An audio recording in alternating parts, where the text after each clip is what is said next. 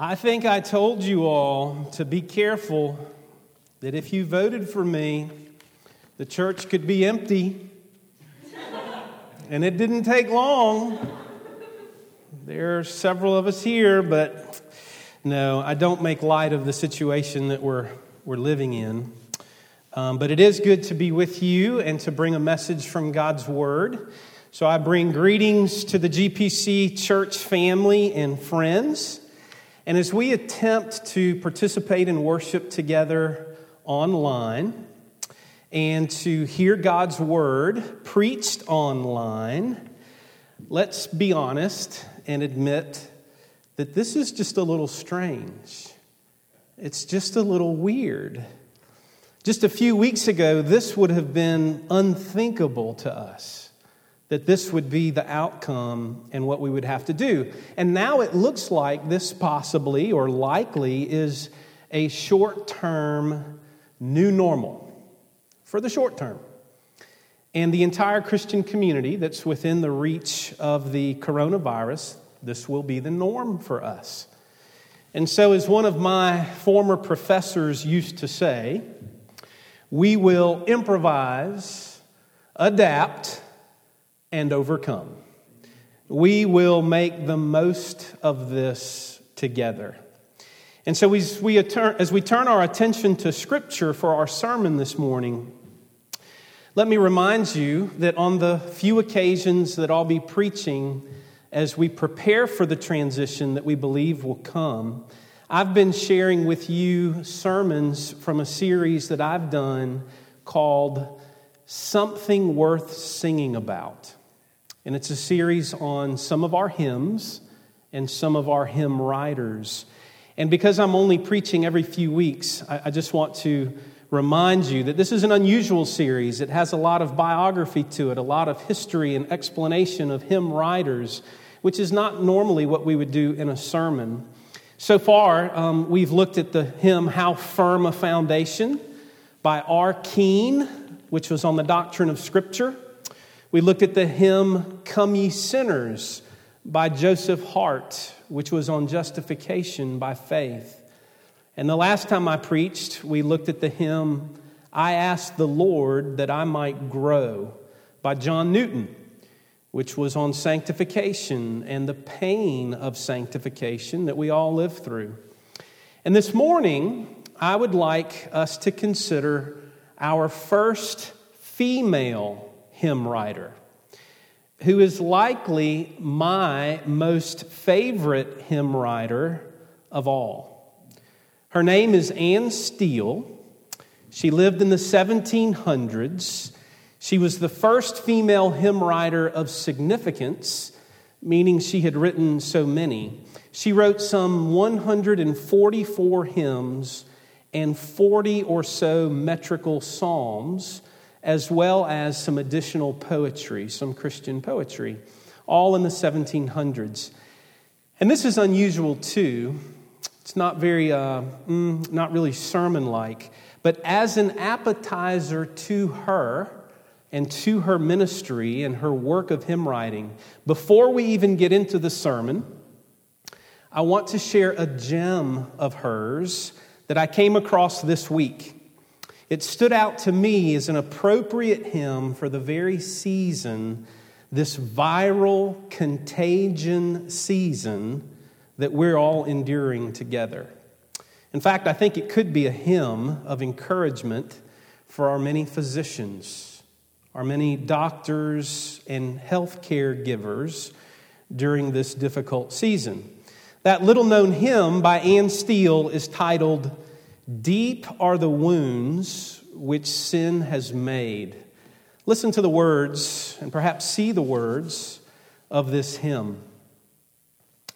Deep are the wounds which sin hath made. Where shall the sinner find a cure? In vain, alas, is nature's aid. The work exceeds all nature's power. Sin, like a raging fever, reigns with fatal strength in every part. The dire contagion fills the veins and spreads its poison to the heart. And can no sovereign balm be found? And is no kind physician nigh to ease the pain and heal the wound ere life and hope forever fly? There is a great physician near. Look up, O fainting soul, and live. See in his heavenly smiles appear such ease as nature cannot give. See in the Savior's dying blood life, health, and bliss abundant flow. Tis only this dear sacred flood can cleanse the heart and heal its woe. Sin throws in vain its pointed dart, for here a sovereign cure is found, a cordial for a fainting heart, a balm for every painful wound. As you learn more about her in our sermon this morning, this hymn will mean even more. But these are apt words from a sister in Christ more than 300 years ago. And they're equally true for us and equally powerful today because they echo gospel truths. And that's what makes these hymns worth singing is that they bring truth to bear onto our hearts and into our lives. It helps to make truth portable. It helps truth go with us even when we're quarantined and separated from each other and not able to gather in community. Now, that's a lot of words already, and we're only now beginning our sermon. And our text is from Matthew chapter 12, verses 18 to 21, which is really a quotation from Isaiah chapter 42. But to help you understand the context for this reading, know this Jesus has announced to the people, Come to me, all ye who are weary and heavy laden, and I will give you rest. And Jesus reveals something about his nature, about his character in those words. Right after he speaks those words, the disciples, while walking on the Sabbath day, grab some grain and they roll it in their hands and they begin to eat it. And the Pharisees bring judgment, judgmental words against them, telling them they're Sabbath breakers. And Jesus says, No, no, no. The Sabbath was made for man, not man for the Sabbath. He brings a tender word to the moment. And then Jesus, immediately after that, is healing withered hands and sick people and showing kindness and mercy to the masses. And the Pharisees' response is to plot to kill him.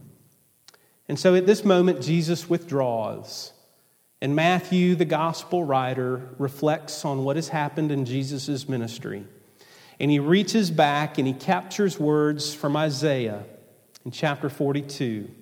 And he attributes those to the person of Jesus, to the ministry that he has just seen Jesus do, the words of Jesus, the kindness of Jesus, the healing of Jesus. And those are the words he reaches back into Isaiah 42 and grabs that are the subject for our sermon this morning. Matthew chapter 12, verses 18 to 21. Here is my servant whom I have chosen, the one I love, in whom I delight. I will put my spirit on him, and he will proclaim justice to the nations. He will not quarrel or cry out. No one will hear his voice in the streets. A bruised reed he will not break, and a smoldering wick he will not snuff out, till he has brought justice through to victory. In his name, the nations will put their hope. Well, let's pray together that God would bless his word into our lives. Let's pray. Lord, would you in your kindness, overcome the complications of distancing and the loss of community. And would you use your word and the power of your spirit to do what you have always done to support our drooping hearts and our failing comforts?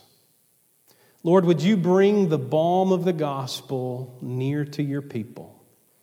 We ask this and ask you to minister to us in Jesus' name. Amen. Isaiah chapter 42, the, the real sum of what I'd like for us to turn our attention to is that statement about what would be true about the nature of the Messiah. That a bruised reed he would not break, that a smoldering wick he would not snuff out. That's imagery that would have been clear to them, the first hearers of that. But to, for us, we have to think a little bit. Well, what's going on here? What does this mean? So, for us in the Greenwood area, we might say, okay, have you ever been to the pond? And have you ever seen a cattail? A tall reed that grows up, gets heavy on the top side.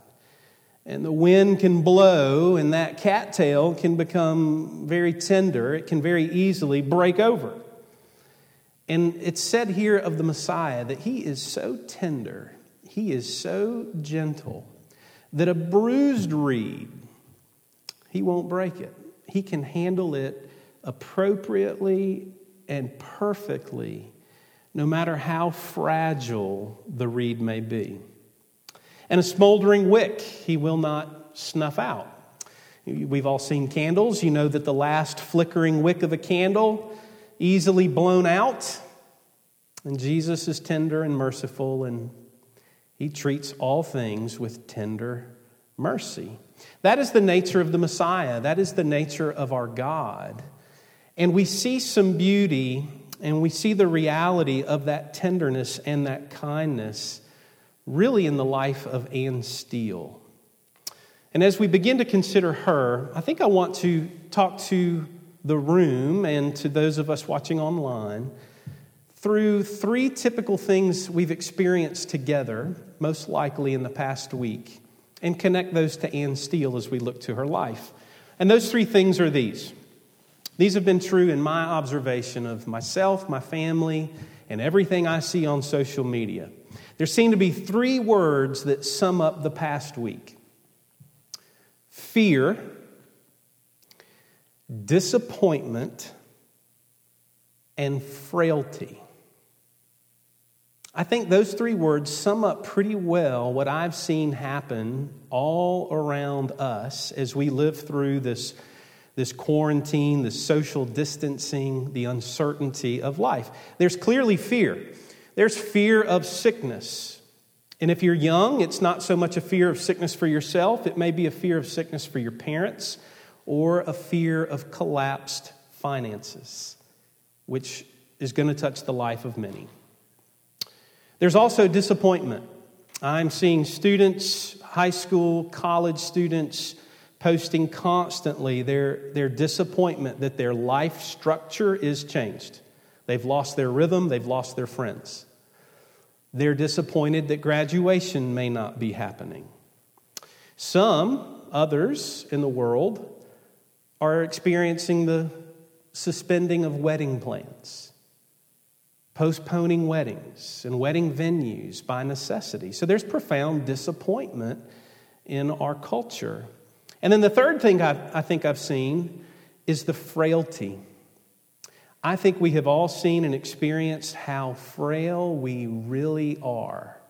Our bodies, our economy, nothing can withstand the jolt that it has just experienced not even the NBA or the MLB or anything else. Everything has shown its frailty, or I should say, its frailty has been exposed. Now, those three words fear, disappointment, and frailty they don't only sum up us very well, I want you to see how well they sum up the person and the ministry of Anne Steele, who I hope you will love as much as I do. I have three simple points for our sermon, all from this text, and it is simply these three points. A bruised reed he will not break, but he will bring true, just, true justice. So put your hope in him. So let's consider each of those things very briefly. First, a bruised reed. A biography on the life of Anne Steele is titled A Bruised Reed. This passage from Isaiah 42 was used to capture the sum of her life. So, how is it that Anne Steele was a bruised reed? What does that mean?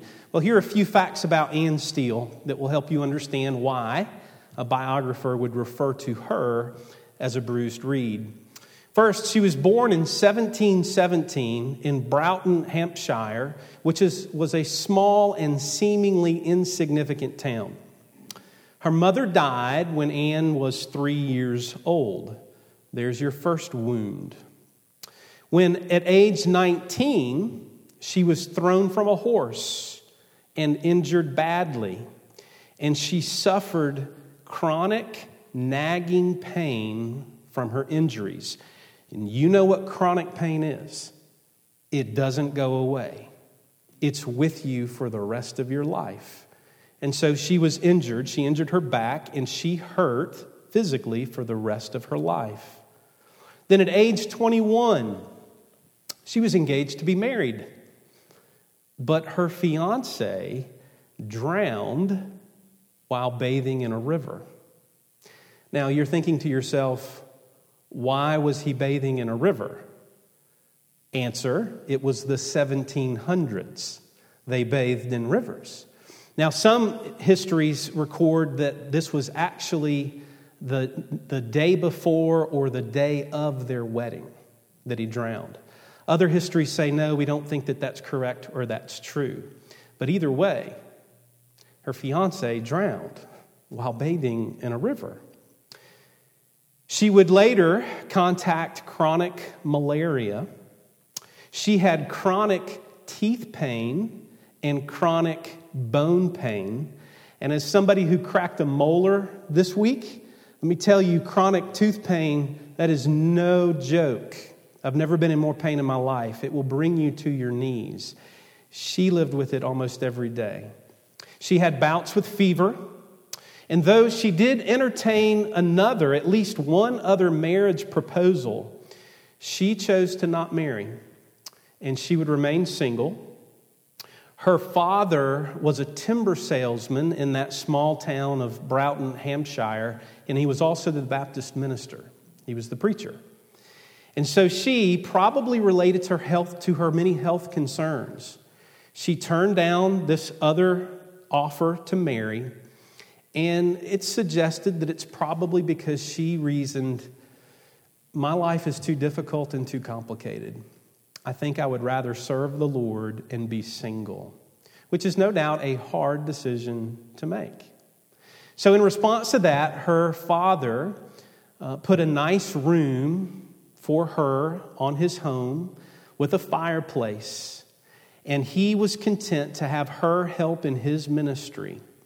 And he said of that room and that fireplace that he wanted to, to offer her the perfect place where she could compose her hymns of praise to God because she had a gift of writing. She had a gift of expressing truth and praise of God. At the end of her life, she would have written those 144 hymns and some 40 metrical versions of the Psalms. But the last nine years of her life were spent in bed. She couldn't get out of bed. She was bedridden until she finally passed away. And though we do not have a portrait of her, we have no idea what she looked like, we really do have a verbal portrait of her character, the kind of person that she was. We are told what her last spoken sentence on her deathbed was. And that sentence was this I know that my Redeemer lives. And so she was a woman of chronic pain. But by God's grace, she took that chronic pain, all those complications, all those difficulties, and as you are exposed to her hymns and hear what she says, she turned it all heavenward and she praised God for being her source of comfort, her healer, her hope, her everything. She took her chronic pain and she turned it into chronic praise. So she has been called the bruised reed for that reason. She was a sickly, wounded person, but she found great hope in the person and in the work of Jesus. So, Anne Steele, that's how she was bruised. But how about us? Because you know, Anne Steele is not the only bruised reed. The scriptures tell us that all of us are bruised and broken by the fall. And so it, it's a good thing for us to stop and consider, not just to consider her life and shake our head and say, wow, she really had it bad, but to consider our own life and say, how am I bruised? How am I broken? And has my heart hardened towards God because of my circumstances? Or has it somehow softened my heart and turned me heavenward to see that He was my only hope all along? It's a good question to ask. The truth is, the true Christian life for all of us has suffering and plotting as a theme. That we're to endure hardship as discipline, that when called to suffer, that we would suffer as good soldiers of Christ Jesus, that we would be empowered by his promises and by his word and encouraged by him I have a quote from Sinclair Ferguson, and I can't remember where I found this, but the quote is simple. You'll remember it. He says this We are all bruised and broken. And if you don't think you are, you're going to need a counselor. We're all bruised and broken. And I think it's good if we would see each other in that honest way. For years, I've told my students at Erskine College, particularly when they're dating or they're wanting to date, I tell them, look, don't, don't make the mistake of, of looking for that person, or even if you're looking for a roommate or a friend, don't treat that situation as if you're going to the grocery store and shopping for eggs. Right? You go to the grocery store to get eggs and you get a carton of eggs and then you peek at it, and if there are any cracks whatsoever, you close it and put it back and you look for the perfect dozen eggs, right? If we think we can approach each other like that, if we think that we can date people like that, if you think you're going to marry someone like that, you don't understand what the Bible says about our sin and all of us being sinners. We are all broken eggs. Now, some eggs may be broken a little more than others in their appearance, but we're all cracked, we're all bruised, we're all broken. We are bruised reeds. But the good news for us is a bruised reed, he will not break. He is strong and merciful. Jesus shows himself to be both tough and tender in the perfect way and at the perfect time. The Messiah, we knew the promises were that he would be a strong deliverer able to overcome the sins of his people, uh, able to deliver them. But what is so surprising and should be surprising to us is his tenderness, his kindness, his mercy. Anne Steele captures this well in one of her lyrics. She says this, one of her hymns has this uh, lyric. She says of herself, now you have to remember, by the way, when we hear the words of Anne Steele and you sing the song, the songs of Anne Steele, you need to picture that she is an old maid who has dealt with a lot of disappointment, a lot of heartbreak. She has chronic pain. She's in a bed with a notepad and a pen. She's hurting, and she is writing out how the gospel is true for her. That's the context of her hymns. And she has these words she says, If pain and sickness rend this frame, if they tear at my body, and life almost depart, I almost die, is not thy mercy still the same to cheer my drooping heart? You hear what she's saying? If my pain goes up to a 10, if I'm at the point of almost dying, that doesn't undo the truth that his mercy is eternally true. And surely that eternal truth can lift my drooping heart. I love that language that she uses. She, speaks of her failed comforts and drooping heart frequently throughout her hymns. And the third point is simply this the promise of Isaiah and the reality of the New Testament is that this Messiah, when he comes, he will bring true justice. So we should put our hope in Him. That language of true justice, we have to understand that the promise of Scripture, it's never offering us earthly justice, it's offering us heavenly justice. Elsewhere, Sinclair Ferguson on this has said this. He says, we, we need to understand the difference between earthly courtroom justice and the kind of heavenly justice that God Himself offers us. And Sinclair Ferguson says, Look, imagine this. Imagine that someone breaks into your home and they steal a treasured family possession. Earthly justice, meted out, would have that person located, have that person penalized. Punitive justice. But you may not ever get that treasured possession back again. And therefore, that's not true justice. God offers us the promise that in His kingdom, He metes out true justice. And what does that mean? Simply, what it means is everything that's wrong will one day be made right.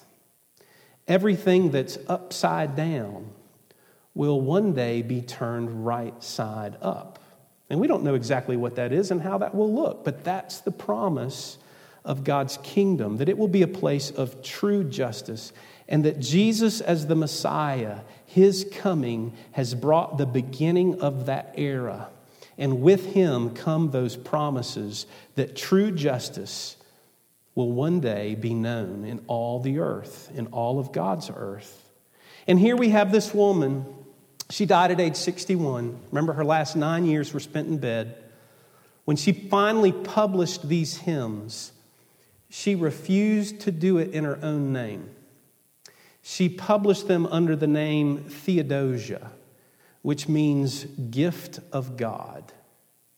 She was saying, These are the truths that God has given me, and now I want to give them to the church. She says, I don't want the attention that it would bring. I don't want my name. I just want people to see that there's a God who can lift drooping hearts. There's a God who's greater than our failed comforts in this life. And so I want to close with uh, her hymn, one of her hymns um, that we sing frequently in RUF, and, and I'd, I'd love it if we learned it and enjoyed it here at GPC. Um, but the hymn is Thou Lovely Source of True Delight. I think we have the, the lyrics available to be seen. Now, with that vision of her in her bed, writing out in chronic pain, uh, here's some of these words that, that she says. She says, Thou lovely source of true delight, whom I unseen adore. Unveil thy beauties to my sight, that I might love thee more. Oh, that I might love thee more. Now, stop there for a second. Just think about what she, the truth she's given us here. Thou lovely source of true delight. Well, isn't the opposite of that often experienced in our life in a, in a failed way? If there are lovely sources of true delight, are there ugly sources of false delights that we're settling for? And I think the inversion of that hymn shows the wicked truth of all of our hearts in the world in which we live. And she's calling us to look to the one true source, the lovely source of true delight. Then the next stanza Thy glory or creation shines. General revelation. God speaks to us through creation. But in thy sacred word, in the scriptures, I read in fairer and brighter lines of my bleeding, dying Lord.